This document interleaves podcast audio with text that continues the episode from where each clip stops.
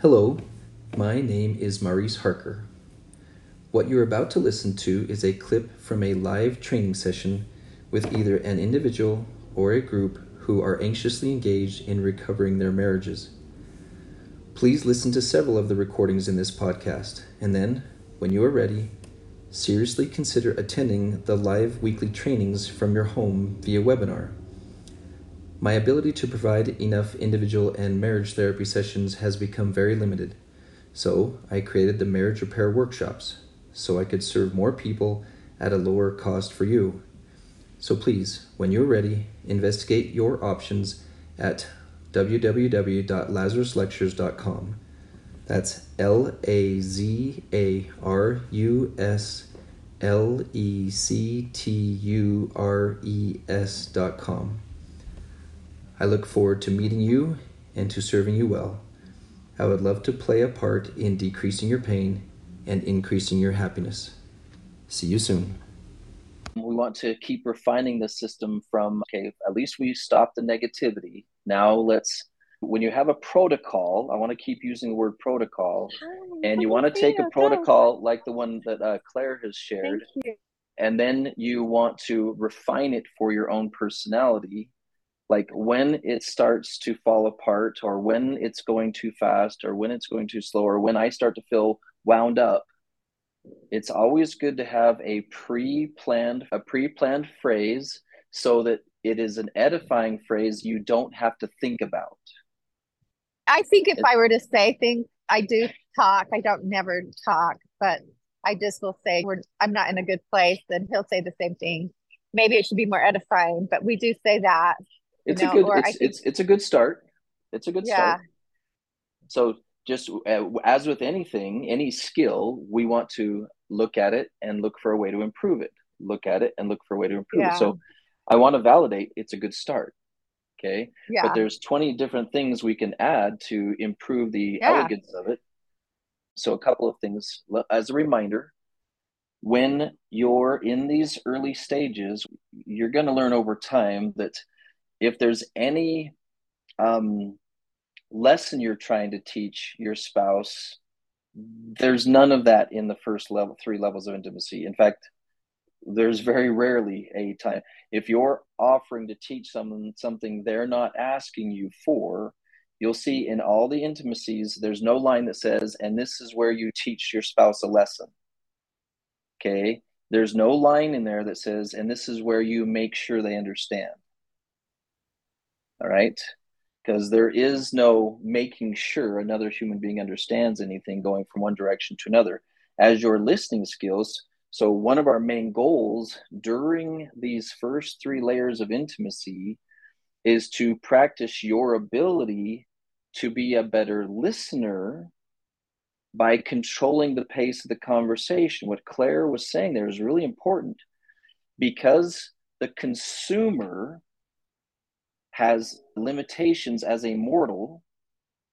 And don't think that just because you're a, a, female who can hold on to lots of information that you take in all the information accurately that everything he says you put instantly into the right part of your brain all right? He needs a four square listening tool but i don't. Okay Let, let's make sure we don't come to the conclusion that i'm a really good listener and he's not because I can remember what he said six years ago. That doesn't mean you're a good listener. Okay. And so these skills, in, including letting the other person be a good listener, I want to emphasize part of what Claire said with if he doesn't control the pace of receiving your words, notice I didn't say him controlling the speed of your mouth. That's not what we're saying here him controlling the speed of the faucet where he can listen okay where he can hear it and be able to go hold on a second you've just put five legos in front of me and so they don't fall on the ground and roll under the couch. Can you just give me a minute to put them in order either in my drawers of filing them or on my structure? Otherwise the next five things you tell me are just going to fall on the floor as well so if you want me to really value what you're saying, give me a second to process it. Give me a second to either sort it or take some notes. I have no problem, and I do this with the guys sometimes. If I see that I'm there's a thing, there's a way guys' eyeballs look when they feel flooded at the very beginning. They get a little glazy. They like I'm sure you all know what it looks like. Uh, huh, yeah. They got the whole nod thing going on, and you're all, you're not even listening to me. Okay. One of my favorite things to do is to say, This would be a good time for me to be quiet while you get a piece of paper. I need to gather my thoughts anyway, so it's okay if you go looking in the garage under your toolbox for a notebook. I'm sure there's I'm just I'll just sit here.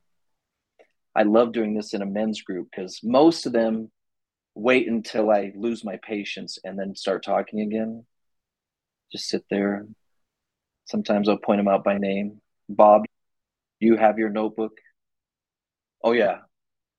Let them get notebooks so they can write down. If they're using their phone, that's a little challenging because they could be playing Tetris while you're talking or Bejeweled or something like that. Okay, that's a little disturbing you have my permission to just walk out of the room if they're playing a video game while you're talking. Yeah. Try to do it with dignity. With dignity. Let me look at some of these. I'll give some uh, examples of pre planned phrases. I'll give some of mine, but uh, you can give some of yours, those of you who practiced them. Pre planned phrases, things like my favorite is one Claire already shared.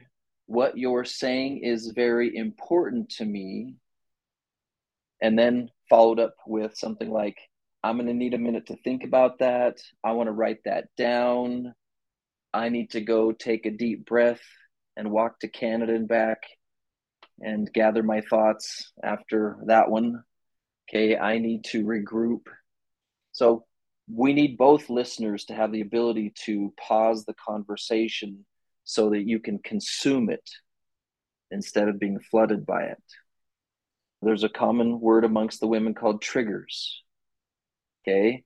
Now, sadly, some of the teachers on this concept say once you're triggered, you are sitting in an inner tube on a waterfall and you are now headed to your death because once you're triggered, there's nothing you can do about it. No, that is not true at all. Okay. A trigger is a biological reaction inside of your brain that stimulates more chemicals than would be helpful in the moment. And there are ways to clear that out and recenter yourself so you can listen again. You do have to do that work, but you can. But so ask for a minute. Don't say, I've been triggered, therefore you need to fix it. That's another thing we hear in the books. I've been triggered, you need to fix that I've been triggered. That doesn't work either. I've been triggered. It's my body, it's my body chemistry. I need to go attend to it. So imagine uh, your neighbor comes to your house and says, Hey, can you come over and help me with a little thing really quick? Okay and then they hand you a hammer or something like that and ask you to help remodel the basement for the next six weeks. And you're like didn't you just say help me with a little thing for a minute? Yeah. Okay. When you're asking for someone to to be present for you give a little bit of an idea of what you're actually asking for. It doesn't have to be graphic detail. Hey can I get your full attention with your eyeballs looking at me for 37 minutes while you're not on your phone? Or, hey, can you half listen to me for a second while I ramble on about my day about things that don't relate to you? Okay.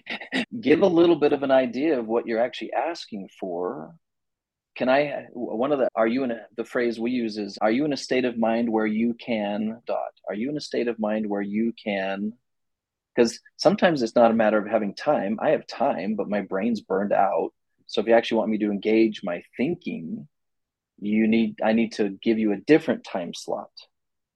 If you want me to be empathetic, the more tired I am, the less empathetic I am. And so I my survival skill is to just not care, which doesn't help in some conversations. But sometimes my wife is just sharing things that aren't not don't require deep concentration. She's just talking and it's fun to listen to. And she doesn't mind that I'm not giving it my heart and soul. Exchange a little bit of information on the content.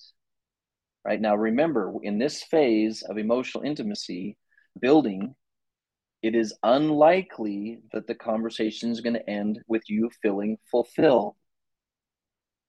I just want to make sure you remember that This is not a stage where you leave the buffet table feeling fully fed. Right? If it's done correctly, we're building a structure here that will leave you in an, a stage of emptiness or an, at least a degree of emptiness. So it's really important that you pay close attention to what is it we're trying to secure here and what is it that we're not trying to secure here so that your brain doesn't get aggravated with what's missing. Our main goal is to create the pattern of communication, not the completion of communication. Okay.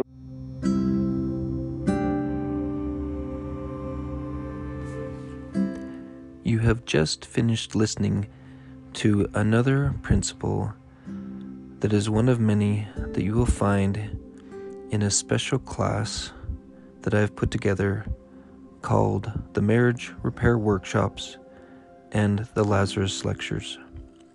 This is a compilation of principles that I have pulled from my years of training, study, and therapeutic experience designed to give you the tools, the vision, the ideas, everything that is necessary to take a relationship that has experienced catastrophic levels of unpleasantness and falling apart and rebuild it almost as if raising it from the dead. Please follow the links and attend at least one of our marriage repair workshops so that you can get a feel for what you will learn and get your attachment to the multimedia classroom that holds videos, audios, articles from me and several other specialists that we call the Lazarus Lectures a 40 lesson series, building from one principle to another, so that you can discover what is necessary to pull off a miracle in your relationship.